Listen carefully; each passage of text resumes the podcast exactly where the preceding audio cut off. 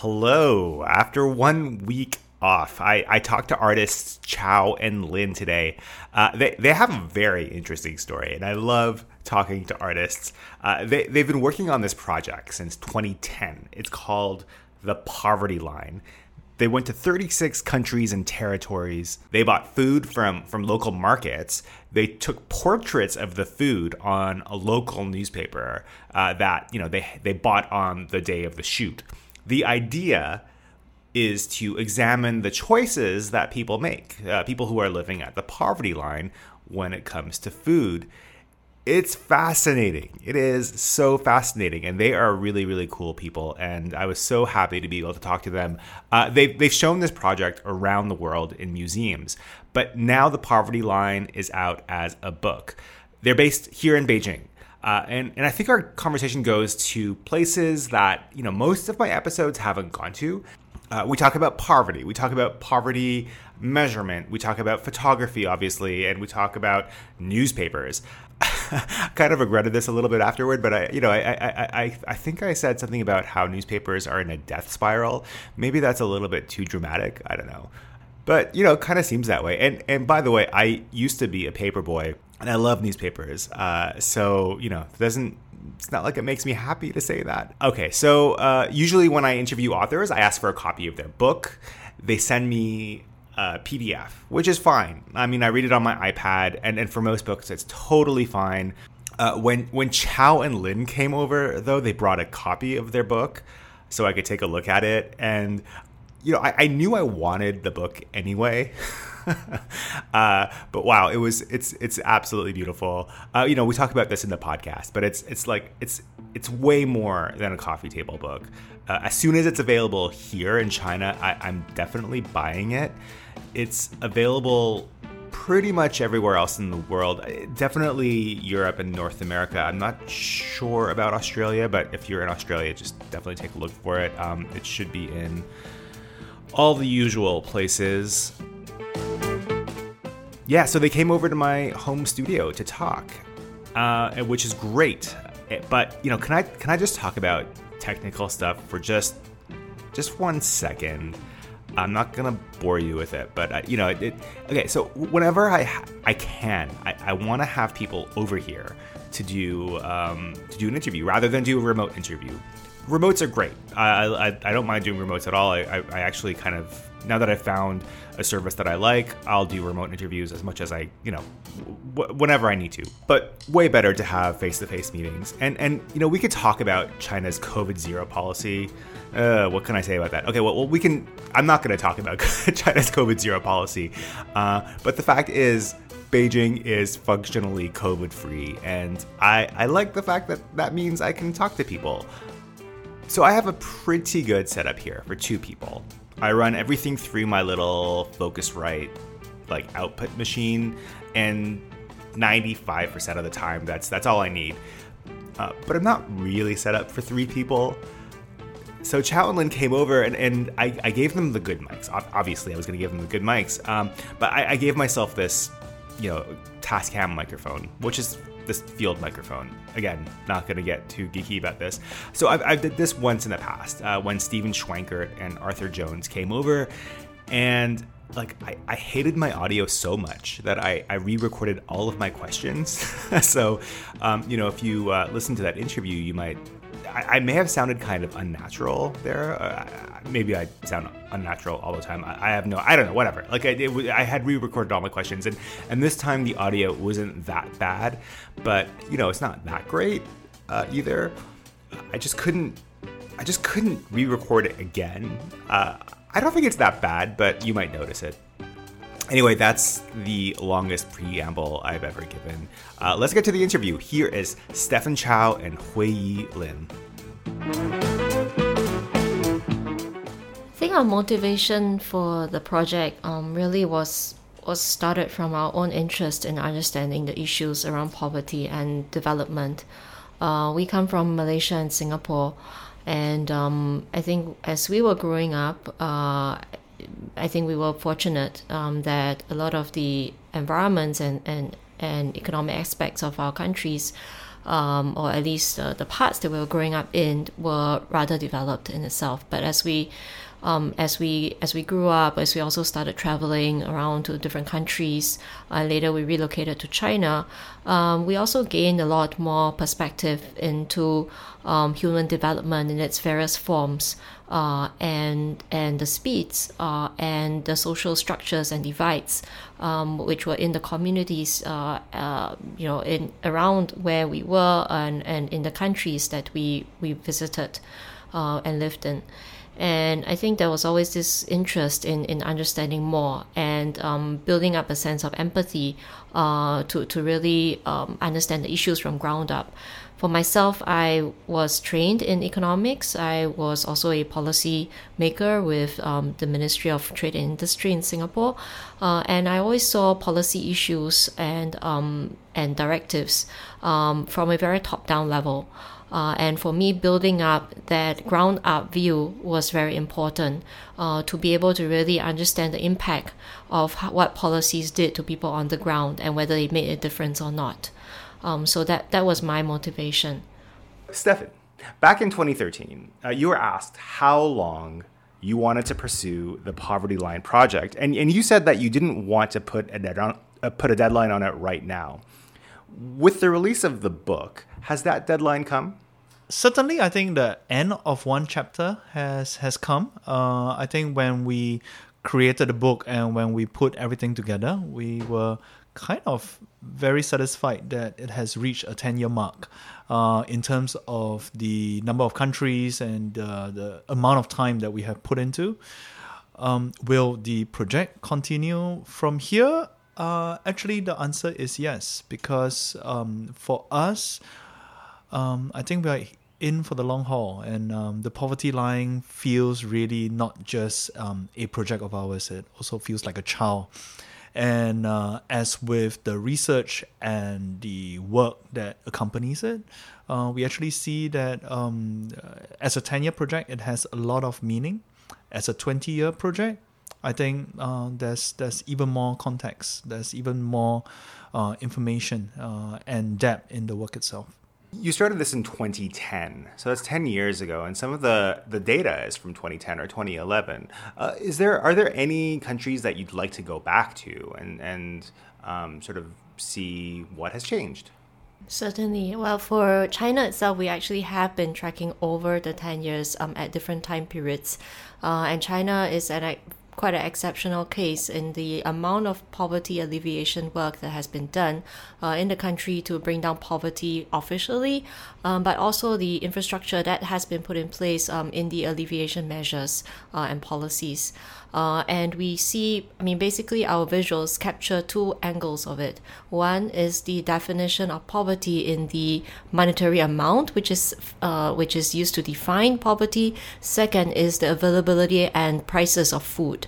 Uh, and these two variables have definitely changed over time for China.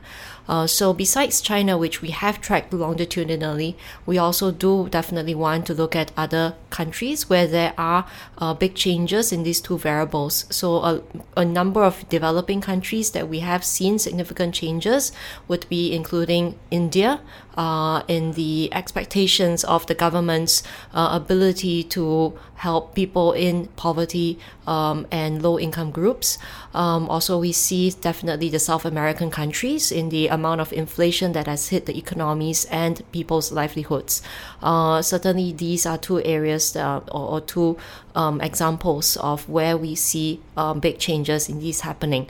So that's for the developing countries. In the developed countries, uh, certainly uh, we see issues developing uh, from the Uh, as from the perspective of inequality um, being a bigger concern uh, for countries which are also seeing social and political issues um, um, coming out, uh, and definitely with the COVID crisis also driving a lot of these messages, more importantly across different income strata.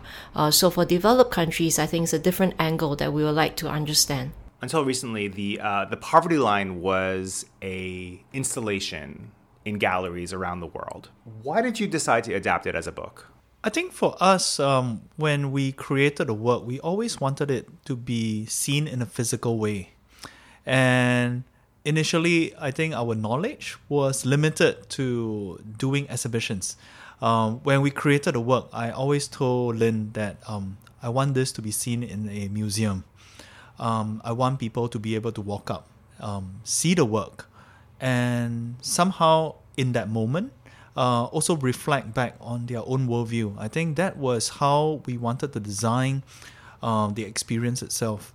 And as we went around doing our work, we also got ourselves more educated within how art and photography is experienced and consumed. And we realized that the book is actually a very integral part of that experience as well, because you don't have to go to a space to experience that, but uh, you could actually flip a book um, to, to, to look at what um, the artists uh, have to say. And to be honest, um, very early on when we think about photography books, we often think about very coffee table books, um, books that just show the work itself, um, but with very little context, very little explanation. And Lin, being an economist, um, she actually minded that the work is could be shown without context, without explanation. And this was a big concern on our part. And I think it was only much later when we met designers that really took care of um, that part of this whole presentation of information as well as the visual um, assets, that we felt that we really had a book that was able to not just match but also um, become a, a, a, a platform for anyone to actually experience the vision that we are trying to create uh, all this while. Okay, so so walk me through some of the decisions that you had to make when you were making this adaptation. Like, what, like was was there anything that you had to leave behind that that is in the ga- it was was in the gallery? Is there anything that you added? One of the things that we had to leave behind was uh, not being able to show every single work that we have photographed. Uh, we have photographed thirty-six countries and territories, and we were not able to um, put that in, in, in every single page, because otherwise the book becomes a thousand pages thick um, and more. And so I think that was one of the decisions that we had to make. But at the same time, with the designers, um, they are real professionals. They are they are really pro- uh, passionate about what they do. Um, it's actually a duo. It's husband and wife. They are actually a Dutch couple, uh, and they are, their studio uh, hails from Amsterdam. And we actually took a book workshop uh, with them in Tokyo. And uh, so their names are Toon van Heiden and Sandra van Doolen. And they are extremely uh, competent, passionate about uh, the photography book itself. And Toon himself has talked about how when he creates a book, he wants the viewer to be an active viewer. So as he flips the book, he also wants the viewer to be part of the experience itself, uh, not to leave everything out there as an explanation of what this is about, but also to explore, to to flip through, to to look at the little things that um, we have inserted into the design of the book that creates an inter- interactive experience. And um, so so when he saw our work, Um, very naively, I think at the beginning of it, we said, oh, we actually want the book to be thin enough, to be one hundred pages thick, and that's about it. And when he saw the work spread out uh, during the workshop itself, we um, have shot about one thousand eight hundred images up to that point. Um, he said to us, it's like, there's no way I can make this into a small book. I can make it into a very interesting and beautiful book. And uh, I think that that was what happened. The the book came about because um, we did the workshop with um, our two uh, very nice uh, Dutch designers in Tokyo, uh, with a very good friend of ours as well. And we made it as a book dummy. So the book dummy was actually just about two chapters deep. I had to hand sew, hand print, and basically make a dummy book itself. We submitted it to a few contests, and none of the contests actually replied, and we did not get into the shortlist. And then a good friend of ours, who is um, a festival organizer, a curator, And she recommended that we submit this to um, a big book prize in southern France. Um, it's the O W L Festival, and it's sponsored by the Luma Foundation. Um, and it is the biggest prize out there. And at first we thought, well, there's no way we could uh, get anything out of this. But sure, we sent our book, book dummy in, and we won. So this was back in two thousand nineteen. And it really gave the work a breath of fresh air, because to be honest, when you're creating a work that started ten years ago and you're just going on, at some point you kind of wonder to yourself, when will this be over? You know, is this something I show my children when I grow old, or do I just show my friends every time they come for dinner and you say, hey, this is this one project that I've been doing? Uh, that, that win really propelled us to a different level, because suddenly curators, museums uh, started setting up and realizing that, wow, there is some brilliance to this. And and and so I think we are very, very grateful for that. And the book was meant to be published in two thousand twenty. And of course, we know that all plans were cancelled.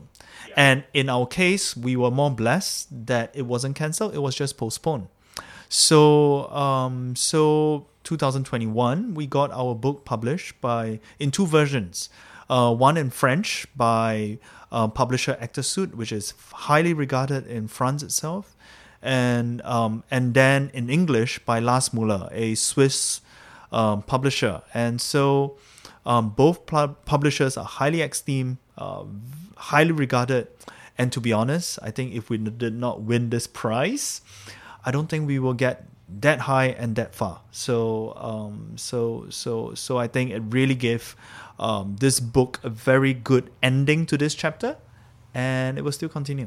So, so you have the book here, and I'm looking at it right now, and I th- think you've succeeded. I think it, it is an absolute. It's a gorgeous book, unusually, and I think quite rightly you've used newsprint, or it's sort of it's not newsprint. It's it feels like newsprint when I when I flip through it, but it's not that. Why do you use that type of paper? I think the whole idea of um, of the work itself, um, because it, it, it does talk about poverty, and and and how we came out with a visual like this was was kind of interesting as well. We we um, we we we kind of landed upon the fact that um, when we talk about poverty, let's talk about food. And um, food quantities is actually one of the things that um, people living at the poverty line would have on a daily basis. And this is not just restricted to people who are poor. This is also uh, common to anyone who is living at any society strata. Um, because uh, you could be a billionaire or you could be living at the poverty line. If you're alive, every day you think about food. Um, that is actually what you need. And so this is actually a very universal Um, need that every human has. And when we placed it on newspapers, um, it actually reminded us of our own childhood, our own background. We grew up in Singapore and Malaysia, and it's actually quite common uh, when we accompanied our mothers to the markets that when she buys vegetables, um, the the market seller would actually wrap the vegetables in newspapers, tie it on a string, and pass it back to us. I remember eating uh, fried noodles on a packet um, that is um, put on a translucent piece of plastic, and underneath it is newspapers. And we are always, uh, I, I get very excited when the newspapers fold out to be part of the comics, uh, because then you get to read the yeah. comics while you get to eat your breakfast at the same time. And so I think there's something familiar with it. I, I'm not sure if this is universal, where where uh, all parts of the world has this as well. The only thing I can, re- re- I mean, I'm not British, but of course, fish and chips is always wrapped in newsprint, right? Yes, yeah. yes, yes. These are two items that are universal to almost anywhere in the world, um, food and newspapers. And so I think for us, when we wanted to create the book, we also wanted the tactile feel of the book itself to feel like newspaper print. Uh, we actually wanted to experience if this was actually possible with actual newspaper print, but the designers told us is that this would not be durable enough. And as I was flipping through it, I was almost, I'm almost expected to have, you know, the newsprint sort of rub off on my fingers, you know, which, which of course smell. is not going to happen. And the smell. Yeah, exactly. Yeah. So you cannot imagine how much discussion, uh, in fact, some of the discussions became a bit heated uh, between um, us, the designers, the publishers, and the printers, because everyone was trying to to do something that was within their, their, their expertise and their comfort level. And I think the work itself made everyone felt creative but uncomfortable at the same time. So um, so so it's incredible because everyone was so passionate. Our designers were in Amsterdam, our printer was in Italy, our publishers were in France and Switzerland, and we were here in Beijing. And so we were having this discussion uh, at different time zones. And I think at the end of it, I look at Lin and I said, I really appreciate the the the, the amount of thinking and decision making Uh, that's put into this, and I think the end result is something that everyone just simply loved. So you started this project in twenty ten, at a time when the newspaper industry was already in its death spiral, uh, at least in the U S and, and in Canada. I, I can't speak to the rest of the world. And maybe it's because I live in Beijing, and I don't have access to the newspapers I grew up reading. Um, but I haven't read a newspaper, or at least a newspaper on paper, for, you know, a long time. I don't know. Like I don't know. I don't know what the question is. Like, is that is that something that you, you, you does that does that resonate with you at all, or is that is that am I completely sort of? No, I think I think I think for me as well. Um, I actually came from a background of photojournalism, so I used to work for the newspapers, and so I have my roots in news journalism in the hard copy version, and certainly felt very strongly about what journalism is, which is, well, in print, rather than uh, something you swipe on your phone itself.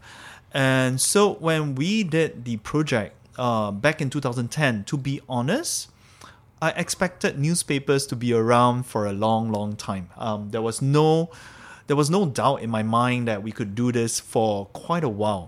And within a short period of ten years, um, people from different parts of the world have told us that some of the newspapers that we covered are already gone.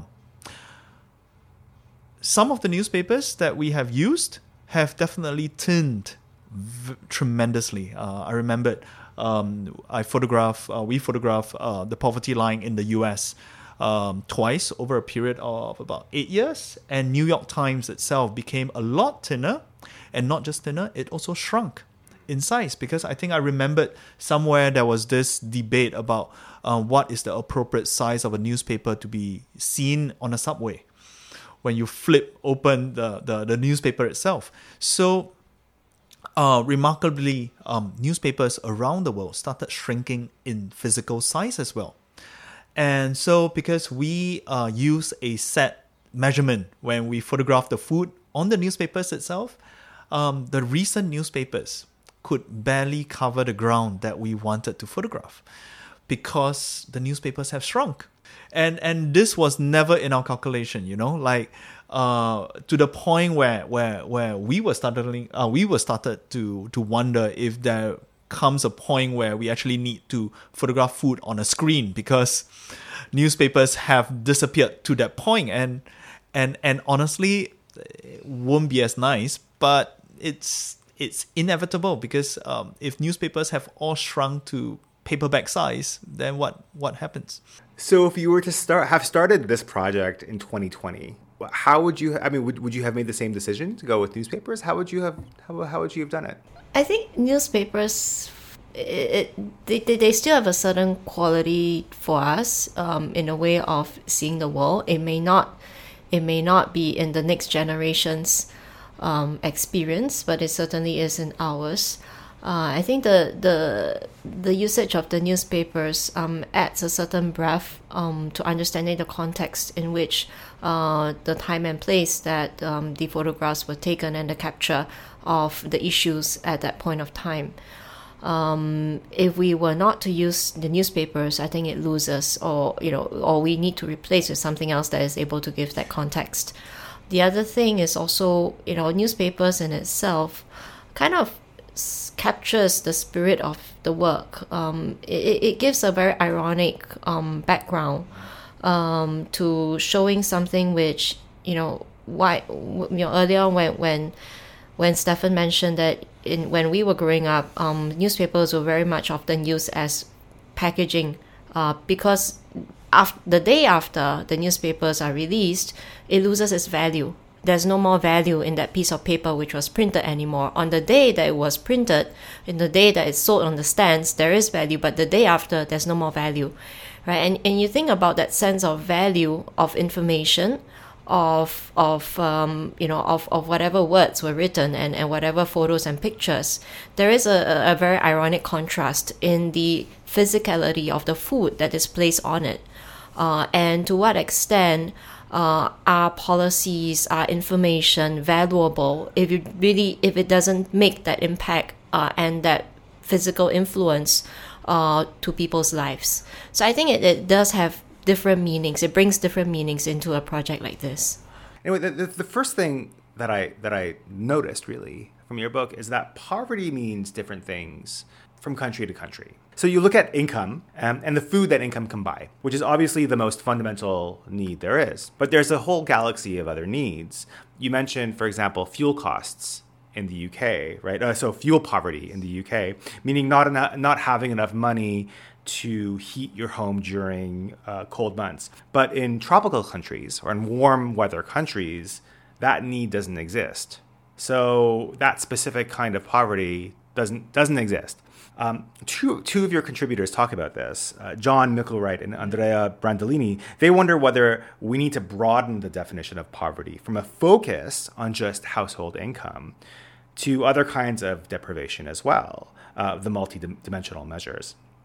So why why do different countries use different ways to measure poverty, and, and why does that matter? Um, yeah, so we when when we embarked on this um, project, we ourselves um, started learning more about how poverty is defined, uh, what are the different measures, um, and, and how does it impact the policies around poverty alleviation, uh, and what it means for the country and communities.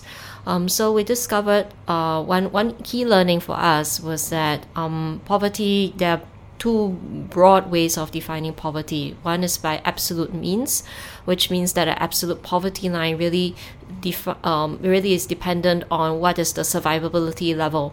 Uh, and you want to have a basic number of calories per day that you want to fulfill uh, in calor- in, in you know uh, with a local uh, diet. And so basically like two thousand four hundred calories a day, which uh, would be able to um, let a grown man survive on, uh, and how much money it would take to form the local diet, uh, which would feed that two thousand four hundred calories a day. And from there, then we that's a food budget component, and you add in a bit more for the non-food budget component. Uh, and that's basically what we term as the absolute poverty line. Um, but in a lot of developed countries um, and economies, uh, we're looking more as a relative measure of um, of the social distance uh, within a community, of within a population.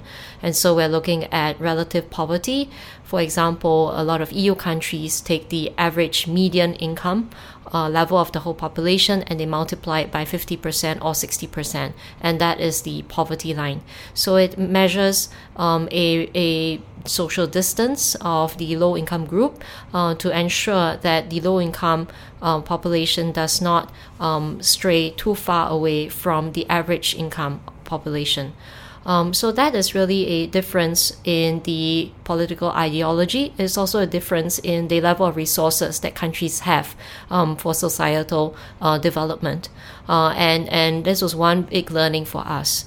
Um, another big learning for us um, from the economics um, point of view uh, was really a, uh, a very important piece of work um, that, that inspired us uh, to, to develop this project. Um, was a piece of work called Poor Economics. It's a book uh, written by two M I T professors, Professor Abhijit Banerjee and Professor Esther Duflo, who are uh, Nobel laureates.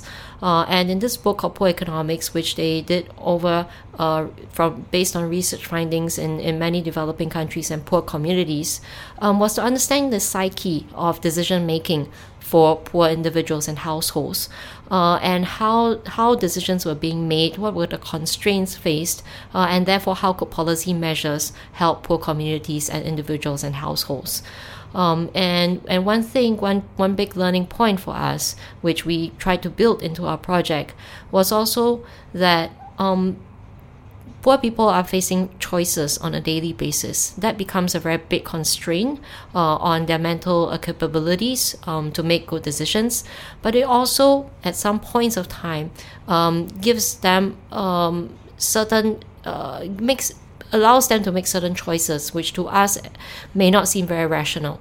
Uh, for example, if they have a bit more money for a day, they may not choose to buy more calories. They may not choose to buy more noodles, more basic calories, but they may choose to have a better treat for their children, have some snacks, have some sweets, uh, have better proteins, have a bit of fish or a bit of meat.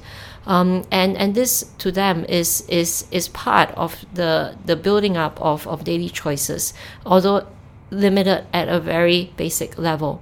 Uh, and, and we wanted to show the diversity um, of food choices, uh, and therefore we do not constrain ourselves to what we assume to be um, the choices that poor people can or should make. Uh, and therefore, when we did our project, um, we really built a whole food basket uh, with different food groups uh, covering carbohydrates, um, proteins, um, fruits and vegetables, and even snacks. And, and so this really forms the diversity of food choices, which seem to be available, but really may not be affordable if you consider all the constraints that um, poor people have to go through. Uh, given that the, the items that we place in front of, of people are really things that every, you know, everybody can associate with.